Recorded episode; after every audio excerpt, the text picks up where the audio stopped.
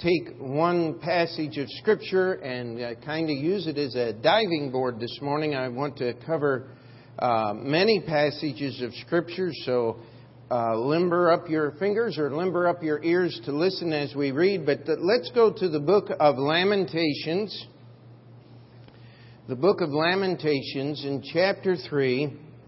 Lamentations is one of those strange little books in the Bible that most often it comes up in our Bible reading schedule. We're going, oh no, such long chapters. And the book of Lamentations is exactly what it says. These are the sorrows or the laments of Jeremiah seeing the destruction of Jerusalem and the temple burned and everything destroyed that he knew. And we go to verse 21, and Jeremiah is writing here. He said, "This I recall to my mind, therefore have I hope. It is of the Lord's mercies we are not consumed, because His compassions fail not. They are new every morning. Great is Thy faithfulness." Now, what I'd like to do this morning, by God's grace, is try to preach on the faithfulness of God. We've been doing a loose series the last several Sundays on faith, what it is, where it comes from, how it works in our life. And we understand that faith, in order for it to be a biblical faith, has to have a single source, which is the Word of God. Faith cometh by hearing, and hearing by the Word of God. Our faith is not subjective. We have an object to our faith. It is the written Word of God, and it is the living person of the Lord Jesus Christ. So when you hear someone talking about the word faith, and how they feel about something, you know that that's not a biblical faith at all. That's not objective. That is subjective. That is taking the words of God and oftentimes, more often than not, circumstances in our life and mixing them together and then saying, this is how I understand things. God never wanted that, because there's nothing that we understand correctly because of our sin nature. It's got to be fixed. It's got to be changed. That's why our faith is not subjective in the fact that it's how we feel or what we think about something. Oftentimes I've had people say, well, Pastor, I just don't see it that way. Well, do you see the words that are written here? It says, for all have sinned and come short of the glory of God. Do you see those words? Yes. Do you understand what they mean? Well, yes, everybody has sinned. So, yeah, and come short of the glory of God. There's no person out there that's as good as God is or that meets God's standard of righteousness. Would you agree with me? Well, I got to think about that for a minute. You see, that's not objective. You see the words, you know what they mean, but you don't want to accept it, because in accepting it, that means I have sinned and I have a problem with God and God has a problem with me, and this is not a good place to be. And so what I shall do is ignore it. That's what a lot of people do. I mean, just to illustrate this, if a doctor came to you and said, listen, you have a very serious and life-threatening medical condition. We believe that we can correct this, but it's going to require surgery and it's going to require treatments. And in many cases, this is what you hear when you're dealing with the subject of cancer, and they said, this is what's going to happen, and this, and this, and this, and this. And there are some people just simply say, I'm not going to deal with it. And in a matter of months or whatever time period it is, They leave this life for eternity. There are other people who say, wait a minute, God's given me life. He's given me another chance here. I'm going to fight this thing. And they're still with us today. As important as that is in the medical realm, I want you to understand that it's 1,000 times more urgent in the spiritual realm. You see, the word faithfulness, let me just read you the definition. The quality of being faithful, fidelity, loyalty, trustworthiness, conscientiousness, strict adherence to one's pledged word, honesty, sincerity, exact correspondence to an original or to a fact. Now, those are three basic definitions of the same word.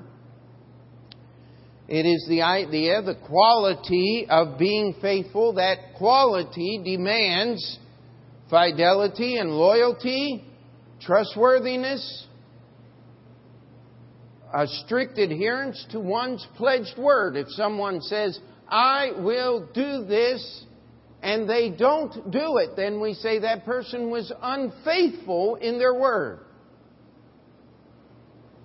And oftentimes when people copy things, they'll say, well, that's a faithful reproduction of the original, meaning that it is an exact copy in every color and every stroke of an artwork would be a faithful reproduction, that you would actually learn the techniques that the original artist did. Now, we're talking about the faithfulness of God. Now, God is faithful. He is intact. I mean, He is trustworthy. God is conscientious. I just don't know how else to say this, but to repeat myself, I get so weary of people who will approach God and say, well, He understands who we are and we just need to do the best we can. That's not conscientious at all. Would you want to go into the bank and have the teller say, well, you know, it was a rough day. I had a lot of people. One of those people came in with all those rolls of quarters and change, and I was 4 hours counting, and I forgot your deposit. Sorry. How many of you would accept that?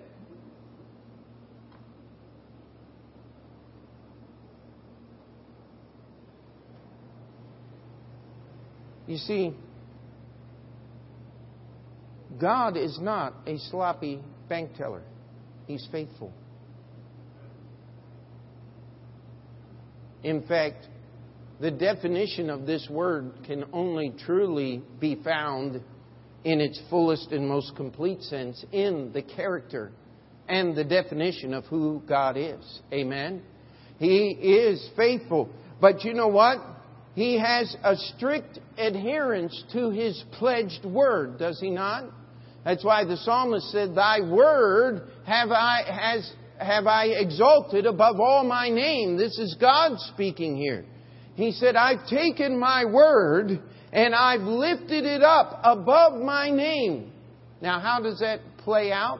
It plays out this way. What can you know about God that's not written in this book? You've answered the question. I mean, we read Romans chapter 1, and you can know that there is a God by looking at creation, by looking into the stars at night. But that's not saving faith. That will not tell you one bit about God. If you want to know what His names are, if you want to know about His character and who He is, if you want to know about God, you've got to get into this book. And I will promise you something. Not based upon my veracity or my character, but based upon God's, that He believes and He always has had a strict adherence to His word. And I like this last one, exact correspondence to an original. I like saying it this way. God was, is, He is, and He always will be, is. God is always present tense. There is no past, present, and future with God. God does not change. He is God. In fact, if He were to change, He would have to cease being God. That's not going to happen. Amen? And sometimes people question God. And as we go through this message this morning, I want you to understand something. That God is faithful to His Word, to Himself, and to us.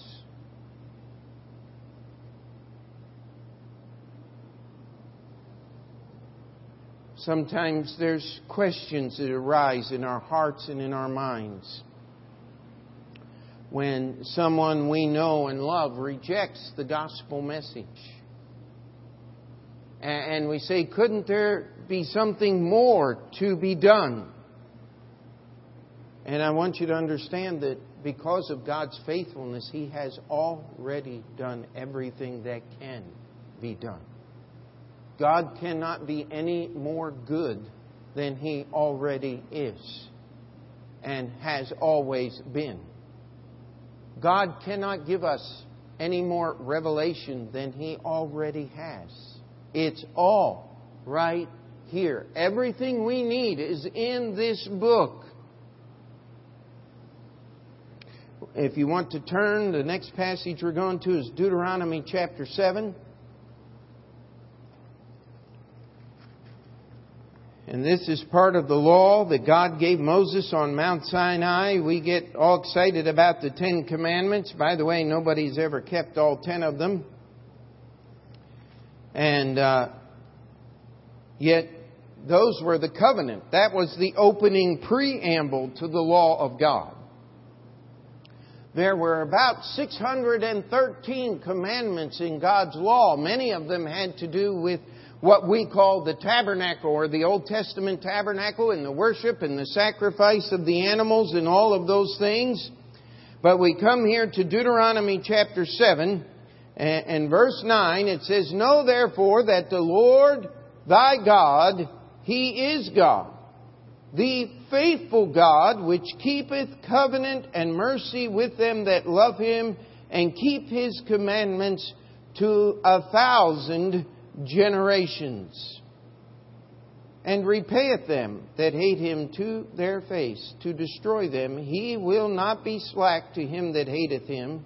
He will repay him to his face. Thou shalt therefore keep His commandments and statutes and the judgments which I command thee this day to do them." The first point, as we understand the faithfulness of God, is He is faithful in adherence to His Word.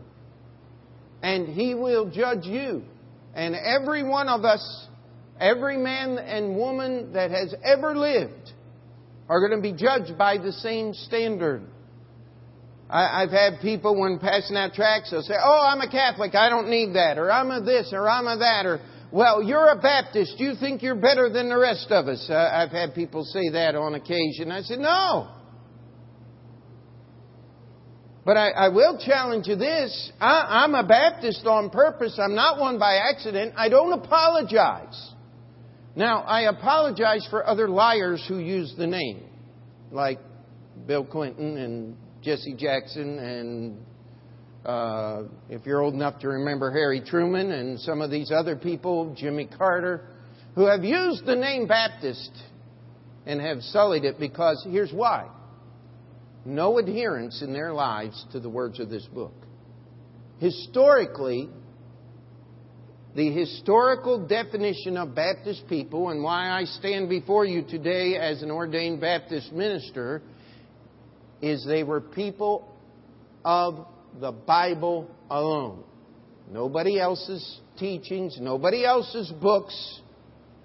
That is our historical heritage. And if I'm going to be honest and as forthright as I possibly can be in our church in telling people who and what we are, we're going to use that. That's why it's Open Door Bible Baptist Church. We want people to understand the doors are open. But if you're going to stay inside, got to be a little bit of adherence to what's written down.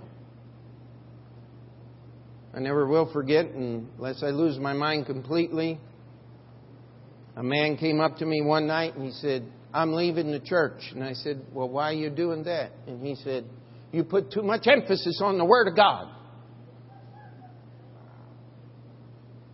I said, "Well," and I called his name, looked him straight in the eyes and said, "If there's a reason to leave our church, that's it. Because that's the only thing you're going to get here." He said, "But you don't give any credence at all to any of the writings of other great men." I said, "Amen. That's good preaching. Amen. We agree with that statement. Because we don't believe in the faithfulness of other men. We believe in the faithfulness of God." And he says, "Those that believe my word," he says, "I'm going to keep the covenant with them to 1,000 generations. Now, most of us could not trace our family heritage back even 5 generations. 20 generations, oh my. That would be almost impossible to go back 20 generations unless you have some family chronicler who keeps track of all these things, or you're part of some famous family that's in the history books. I mean, 20 generations would be almost an impossibility for any of us in this room, I would imagine. But 1,000 generations? You know what God is doing here? He's using a literary term that we call hyperbole. That means a super exaggeration. Because nobody can figure out 1,000 generations.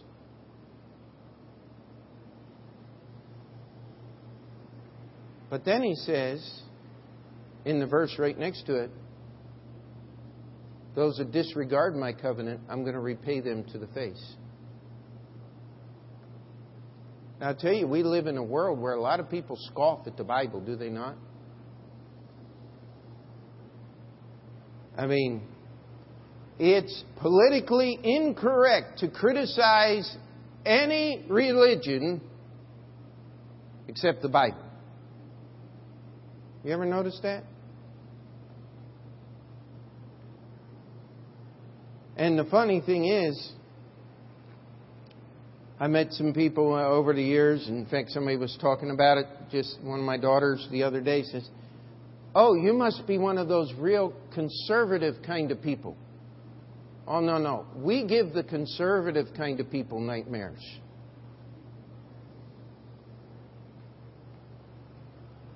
Because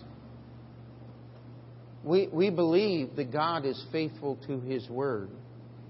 And because God is faithful to His Word, we should be faithful to His Word. You know what? The real Christian life is not something you put on Sunday morning to come to church. It's something you live Monday morning. You know, there are churches where they are just emotionally exuberant. I mean, they're just over the top, and they're just carried away with emotions and praising Jesus, and sometimes you say, "Well, why can't we have a little bit more of that?" But I want to challenge you, go to those same places on Monday, and they're the deadest and most depressing and scariest place to ever be. What we want is a real relationship with God that doesn't have to be pretend on Sunday and do the best you can on Monday. It's prepare on Sunday so I can live what I believe on Monday. That's being faithful. We shouldn't have to have two wardrobes. One we wear to church and one we wear to work. Now, if you're a mechanic, I understand that. I mean, I do a little bit on the side. I don't wear a suit and tie when I crawl under the van, all right? Just don't do that. But issue is modesty, friends. And this is how we deal with this here. Ladies, if you got a question, you talk to my wife. She'll explain it to you in a way that you can understand. Guys, if you don't know how to take care of this thing, see me. We'll deal with it. I mean, when we went on our bike hike, you know, leave your swimming trunks behind. If you have those things, no shorts. Let's put on some clothes, even though it's hot. Why? Because my Christianity doesn't stay at home when I'm having fun. It's my Christianity that allows me to have the kind of joy that I don't have to regret. The kind of joy that comes from faithfulness. You see, God is going to take care of them. We live in a world where it looks like the sinners win all the battles. Do we not? I don't know why less than 2% of the population gets to own the dictionary and define what marriage is. That doesn't make any sense to me. But our Supreme Court says that they have the right to redefine something that God defined in the Bible as between one man and one woman, and the ideal situation is just one man and just one woman for an entire life. That's the biblical definition. And I've heard people say, we need to do this. And we don't need to do anything except be faithful to God's Word. Do you know how much that irritates them, drives them crazy? I think I've quoted this news. I was listening to the radio when the Supreme Court decision came out, and they had somebody on there saying, now we'll be married in everybody's eyes. And I'm shouting at the radio, not in mine! Because I've got a Bible that tells me that's not marriage.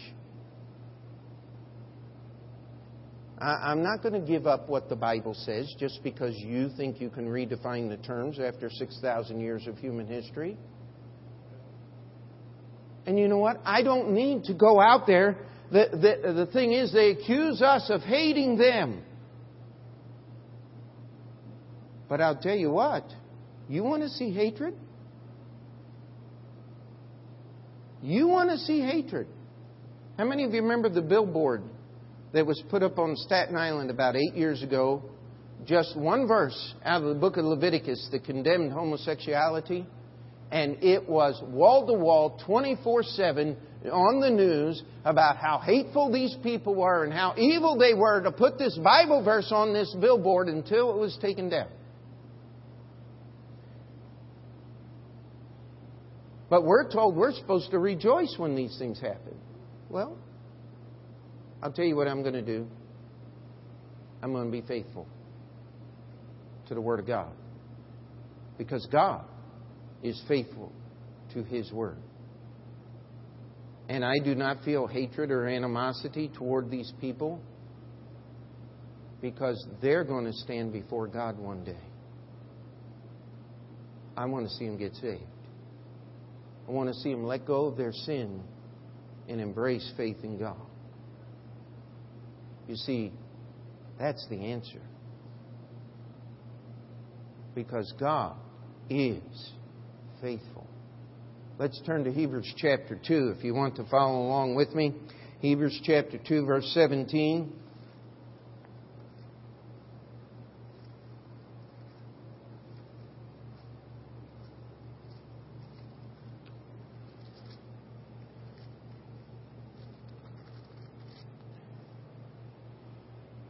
It says, wherefore in all things it behooved him to be made like unto his brethren, that he might be a merciful and faithful high priest in things pertaining to God, to make reconciliation for the sins of the people. For in that he himself has suffered being tempted, he is able to succor them that are tempted. Wherefore in all things, verse 17, it behooved him to be made like unto his brethren, that he might be a merciful and faithful high priest, in things pertaining to God, to make reconciliation for the sins of the people. For in that he himself hath suffered, being tempted, he is able to succor them that are tempted. You see,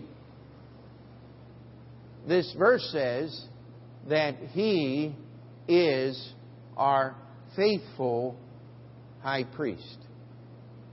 One of the things I love about this old King James Bible, people talk about it being hard to read. You talk about a difficult passage, my friend. This is a difficult passage. But let me show you how to make it a very simple passage. It says, wherefore in all things it behooved him to be made like unto his brethren. Now, that word behooved, if you don't know what that means, we've got a $5 dictionary in the bookstore you can buy, and it has all those hard words in it, and you can just look at it and look it up. But the word behoove means to be a part of, to it was necessary. It was just like, if you're going to be a preacher, it would behoove you to study your Bible. And probably Bible college would be a good place to do that. Amen? And so Jesus, in order to fulfill the things that God had for him, had to be made like unto his brethren, that you and I. That means he had to be born of the Virgin Mary and become just as human as every one of us here. Except for one thing. He was still God. Say, Pastor, I don't understand that. Good. If you did, you'd be as smart as God is. I don't understand it. I believe it because the Bible said so. That's part of being faithful to the Word of God. Allowing the Word of God to have the benefit of the doubt instead of my thought process having the benefit of the doubt. Do you get that? Are we all together? And so it behooved him to be made like unto his brethren, that he might be a merciful and faithful high priest. And you have to study the Bible to understand that it was the high priest's job on the Day of Atonement to sprinkle the blood on the mercy seat 2 times, once for himself and once for the sins of his people. And that is what the Jewish people still celebrate, not as they did in the Bible. They can't. There's no temple, but they still celebrate the Yom Kippur, or the Day of Atonement. It says that Jesus was the high priest. He was made that high priest in things pertaining to God, to make reconciliation for the sins of the people. You see, he's the high priest dealing with the things of God and with the sins of the people. You know, they've written books on that subject and still missed it. But Jesus was made like us so that he could become our high priest and deal directly with God as being God, and deal directly with man as being man, in things concerning our sins. You see, he was tempted in every point that we were tempted in, and yet without sin. Therefore, he's able to succor them. Now, that's a word we don't use much today, but the best illustration that I can give you is my youngest brother was very, very small when he was growing up. He had a spinal condition, and when he was in 3rd grade, When we took school pictures, he was lined up with the kindergartners. That was his size. He was just very, very small, and he had bright red hair that he got from my mother. And so you can imagine what happened to a very small boy with bright red hair and a very big mouth. He got in trouble all the time. People loved to pick on my little brother. But he had two older brothers that succored him. That meant we got in the way. I remember one time there was a fella picking on my youngest brother, not because he had done anything, but just because he felt like he is bigger, he was going to pick on him. And he goes into the principal's office and said, "Those Montoro boys are going to beat me up." And the principal called me and my brother in and said, "What are you doing threatening this young man?" He said, "We didn't threaten him, but he's been picking on Mike, our little brother." And my daddy instructed me a few things that we don't allow people to pick on my little brother. And this was in a Christian school, and so the principal understood that, yeah, this wasn't all bad. And says, "Well, you just don't go around threatening people." We weren't threatening him. I wanted to tell her, we were promising. We weren't threatening.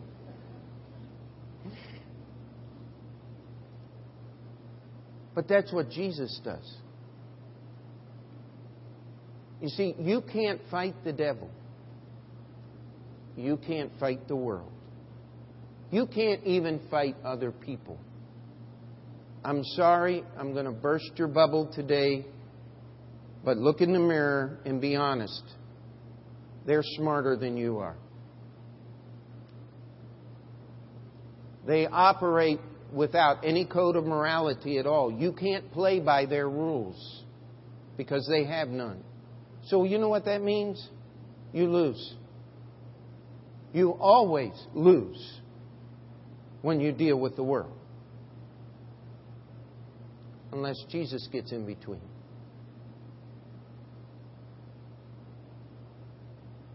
He takes the blows. That's why He died on the cross. That's why it says it is finished up here. You see, He's faithful.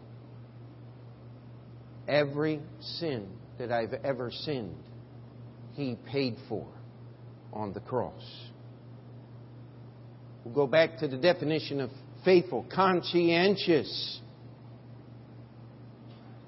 fidelity, integrity. You see, God does not sweep one of your sins under the carpet. God never says, "That's okay. We won't worry about this one." I mean, we love to hear that when you make a mistake and you see those twirling lights behind you and pull over and say, "Oh, man. Last time that happened to me, I made a left turn where I wasn't supposed to. I've been through the intersection 4 times that day." And you're allowed to make a left turn after 10 o'clock and before 4 o'clock. It was like 5:30. It had been the 5th time I'd been through, and I forgot. And there he was. Woo, woo, pulled over. License, registration. And I'm sitting there looking at him with this totally blank face. And I said, "What's going on?" And then it hit me. I said, "No, I did it, didn't I? It's after 4 o'clock, isn't it?" And he comes back 5 minutes later and he says, "Okay, preacher, go ahead. We won't worry about this one today." Now, we like that with the police. It helps if you have a perfect driving record. And the name of the church printed on the side of the van. And that you're sorry for doing something just absolutely brainless. But that's called mercy. That's why He's a merciful and faithful high priest. He knows every sin that we've ever done. But unlike the police officer, He can't say, "That's okay." Because if he did, he'd violate his faithfulness to his word. And so Jesus had to pay for it on the cross. That's why Jesus died on the cross. And I know I remind you of this often, but I want to remind you of this often. I want everyone that walks in this auditorium, every time they walk in, I want their eyes to be drawn to those three words. One in the Hebrew. It is finished. It's done. Jesus has done that work.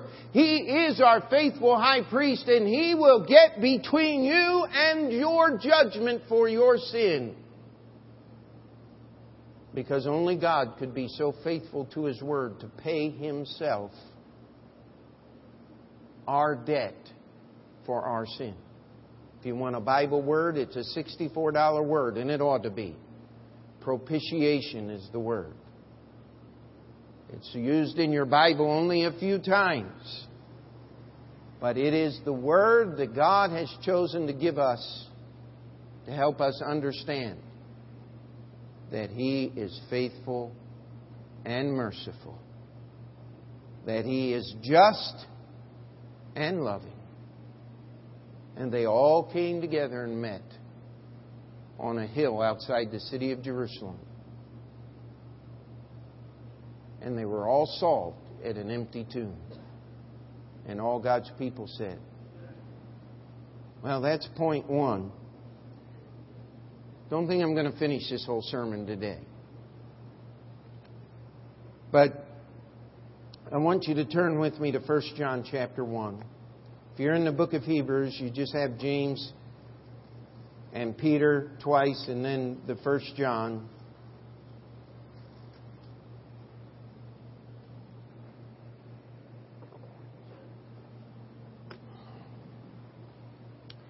Verse 9 says, if we confess our sins, He is faithful and just to forgive us our sins and to cleanse us from all unrighteousness. Now, this is not a verse to the unsaved world. This is a verse to the saved. The reason we can know that for sure is because we go back to the very beginning of this chapter, and John is writing to the brethren. He says in verse 3 that ye also may have fellowship with us, and truly our fellowship is with the Father and with His Son, Jesus Christ.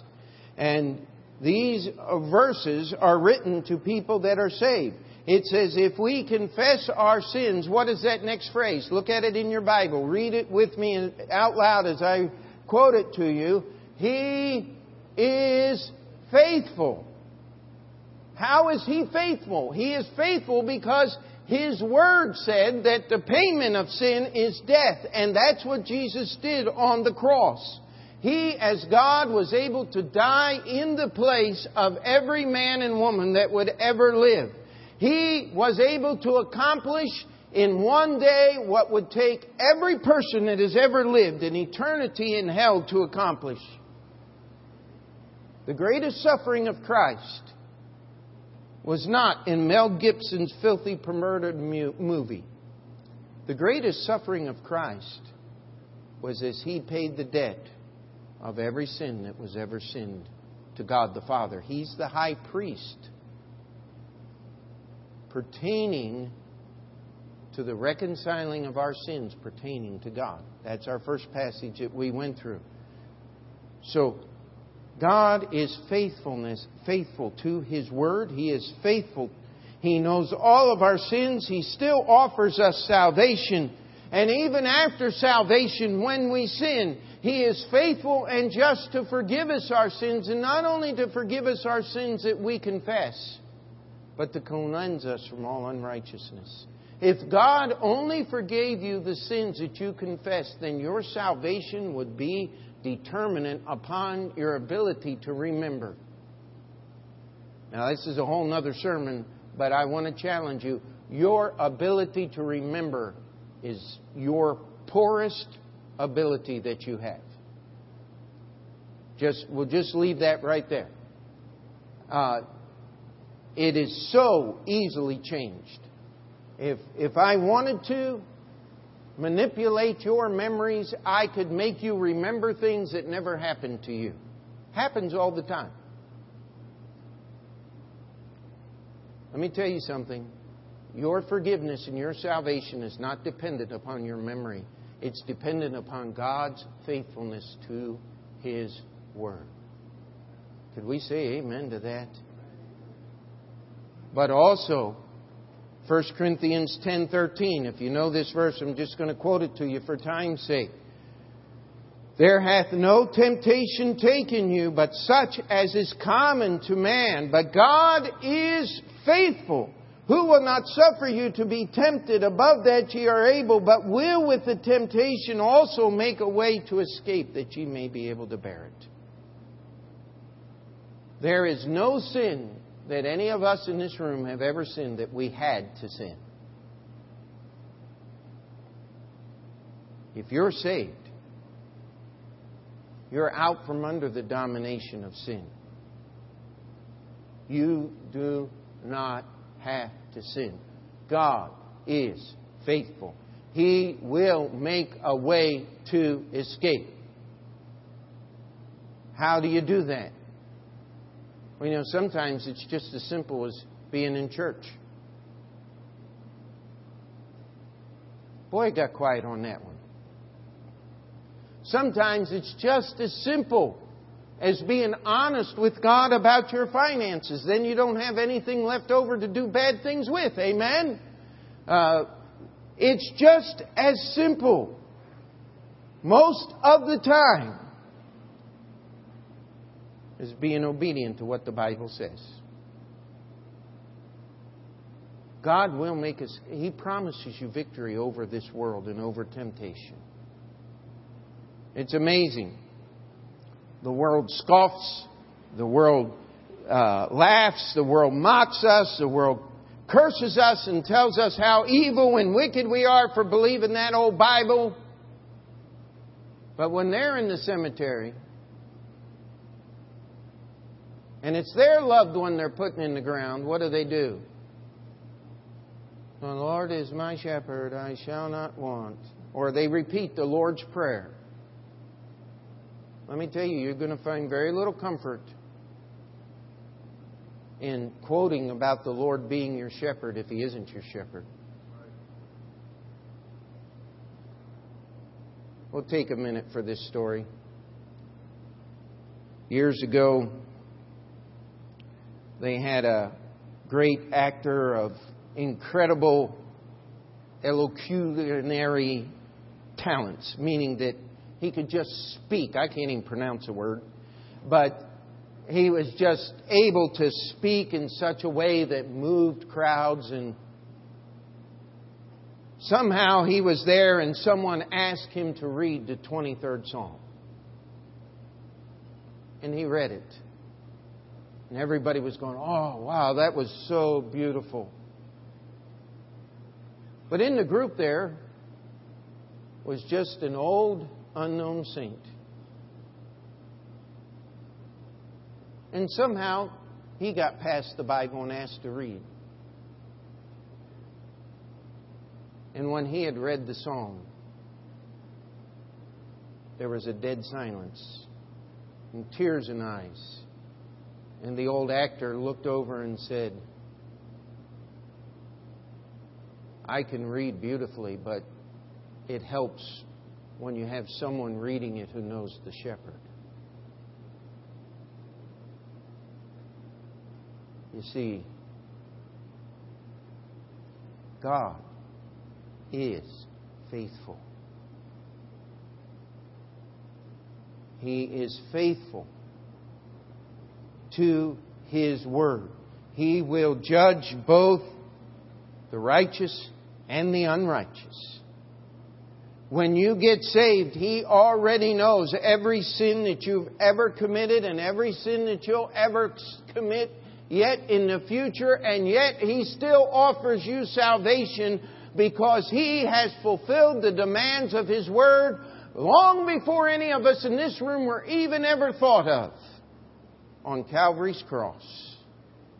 And 3 days later, in an empty tomb, He sealed that work for all eternity. You want to know why there's no new revelation today?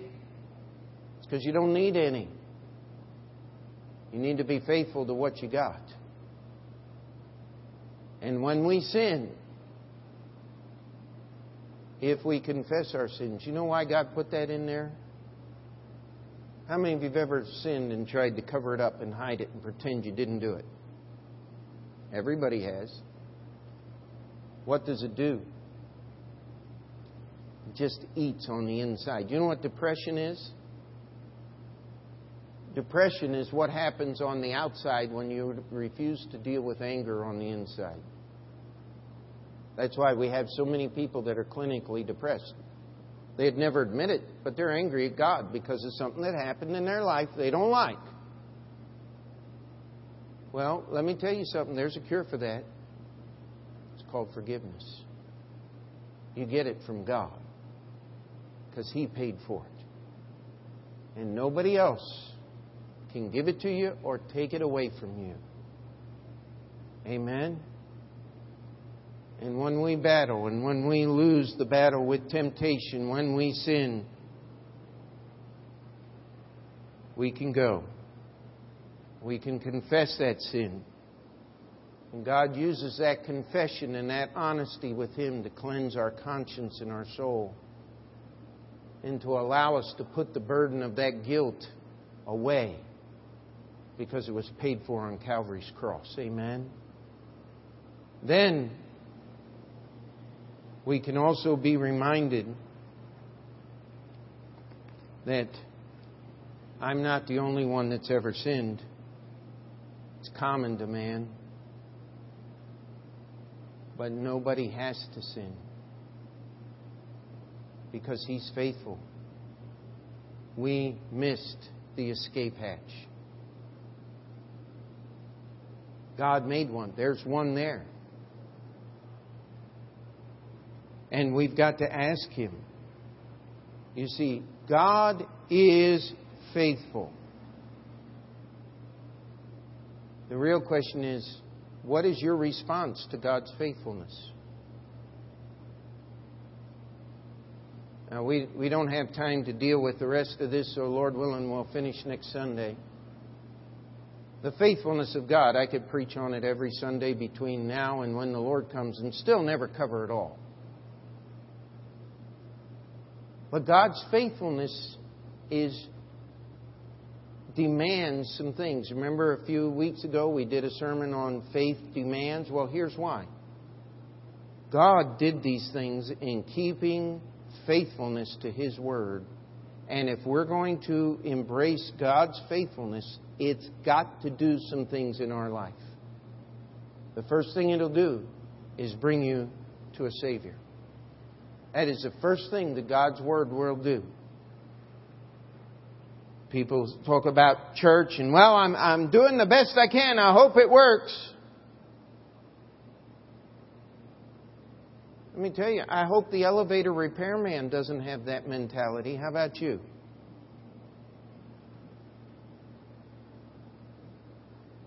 The guys that fix the bridges, I hope they're not thinking like that. How about you? I don't want something that I hope will work. I want something I can know will work. And you know what? God always works because He is faithful. Great is thy faithfulness. Jeremiah uttered those words while the ruins of Jerusalem and the temple were still smoking. And yet he understood. God will judge the sins of His people Israel. That's why Jerusalem was being destroyed. But even in His judgment, there is mercy. You see, Jesus was made just like you and I. Only He still was God. So that He could deal with God and deal with man concerning our sins. And if you'll let Him, He'll come between God's judgment for your sins and you because he took every one of them on the cross. Don't waste your life trying to finish something Jesus already did. Trust Him as your Savior. Christian, if you're still struggling, if we confess our sins, He is faithful. It's not dependent upon your memory. It's dependent upon His faithfulness. But you need to be responsible for what you know about. And if it's something that God wants you to be responsible about, He'll make you know and understand what it is. Amen? But He'll cleanse you from all unrighteousness, even the things you're not aware of what you've done. Why? Because He's faithful. It is finished. Next Sunday, I want to talk about some more things that God's faithfulness will do in our lives. But we need to end now. And so the question is, will you take what we've covered today and ask yourself, do I believe God is faithful in what He said in His Word? And if I do, what is my response going to be to that? Number one, have you been saved? If you haven't, would you at least give us the opportunity to open up the Bible and show you how you can know your sins are forgiven and heaven's your home? That's what our church is about. You don't come here and do a bunch of good things hoping to get saved. No, you come here and you'll hear about the Word of God and how He's prepared a way for you to be saved. And then if you are saved, I tell you, summertime is an easy time to just get under the burden of life and laziness and all the other things. That's what the altar's for. You just come up and tell God. Because He's faithful to forgive you and to cleanse you. And He's faithful to remind you you didn't have to sin in the first place. Start looking for the escapes. They're there. And all God's people said. Heavenly Father, we come before You in prayer this morning. And Lord, I just ask that You would help us to understand Your Word today and how it applies to our lives.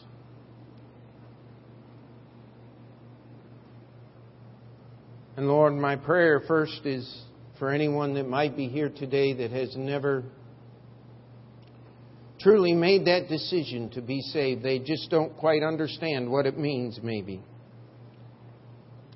Or maybe they understand the whole thing and yet just never have done it.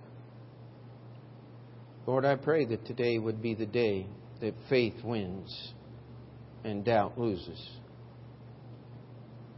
Not faith in ourselves, Lord. Not faith in this church. Not faith in any individual except the Lord Jesus Christ. Lord, I pray for those that are just struggling with life, the burdens, the tragedies, the sorrows, Lord, the sins of others that make us weep. That we would find our way back to the foot of the cross where we belong. Know that You're faithful, not only to forgive us and to cleanse us,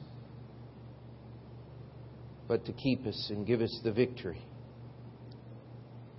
We ask that we would do business with You, that we could live for You the rest of this week. It's in Jesus' name we pray these things. Amen. Let's stand together. Andrew, if you come lead the hymn of invitation, if you need to come and pray, just step